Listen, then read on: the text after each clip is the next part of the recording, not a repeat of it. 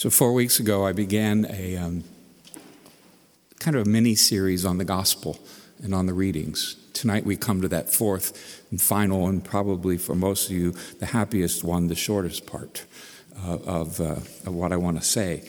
Just a, uh, just a, a, review, and as, as Mike was reading uh, from uh, Paul's letter to the Corinthians, it, it, sort of echoes what happened that first week when, when Paul said, I didn't come to you with, with human wisdom, or I didn't come to you with eloquent words, I just came to preach the gospel. And, and Paul sort of brings the conclusion, uh, that's why I sort of thought I'd make this a four part series. Paul sort of ends with the same thing I'm not going to bring any more persuasive words of wisdom to you than you already have. And so we look at back in these three, four weeks that we've been together in this journey uh, between Isaiah and, and the gospel. And we see ourselves doing pretty much what we could all say in answer to the quiz. You know, what are we doing and what's it about? And it's always going to turn to becoming that light for Christ carrying the candle that was given to us at our baptism, carrying that candle that, that burns at the foot of our coffin at our, at our funeral. But carrying always the goodness, the hope, the, the, the, the plan that God had created for all of us from the very beginning. And, and we looked at these past weeks, and, and what did we see? We saw God pointing out to us, You have many gifts. Open your eyes of faith, open your heart of faith, and see the gifts that I've given to you, so that when I call out, Whom shall I send? you will raise your hand and you'll say, Send me.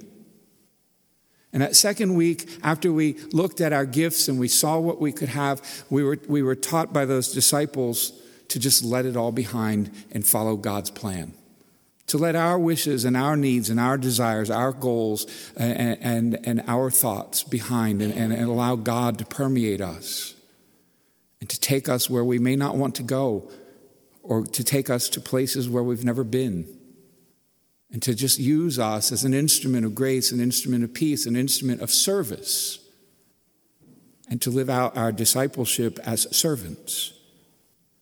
And last week, we learned between the Beatitudes and the, reading from Isaiah that we should be people of humility. That it's not about what we can do. It's not about posting ourselves on social media so everyone knows how wonderful we are. It's so that what we heard today in, in, in the gospel reading, so that people may see the good things that we do and give glory to God.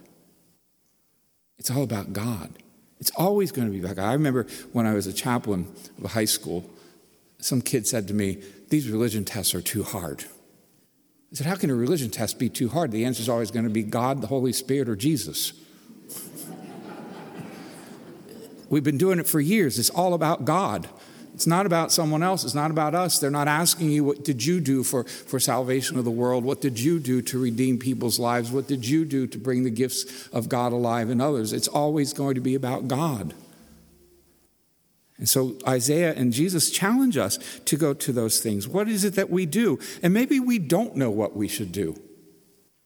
Maybe we don't know. Maybe we feel that God is calling us to do something, but we're not quite sure what it is. Maybe it's to serve in the church. Maybe it's to be a minister of communion. Or maybe it's to be a lector. Or maybe it's to be in the choir. Maybe it's to be a religion teacher.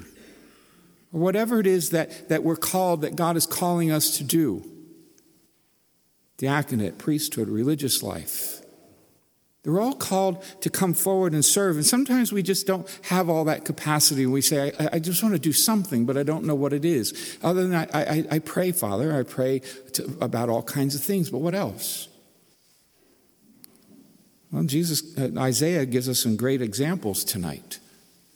You know, he says, if you don't know what to do, then here's some simple things. Go share your bread with the hungry.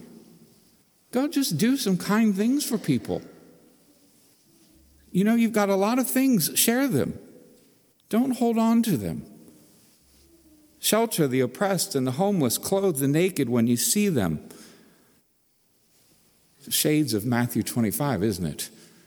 I love going back to Matthew 25. It's our sole purpose. When did I see? Lord, when did the last day of my life? And God says to me, and I'm going to say, Well, when did I see you hungry? or thirsty or naked or in prison? When were you ill? When were you in need of anything and I, and I ignored you? Matthew 25, marvelous for us. But here's a part that I think, you know, if, we, if we're going to be salt and we're going to be light, you know, Isaiah says, Light will break upon us, we'll, we'll, heal, we'll heal quickly. Everything before us will be great. It'll all, the past will be past, the oppression will be over, the pain will be done, the, we'll be satisfied.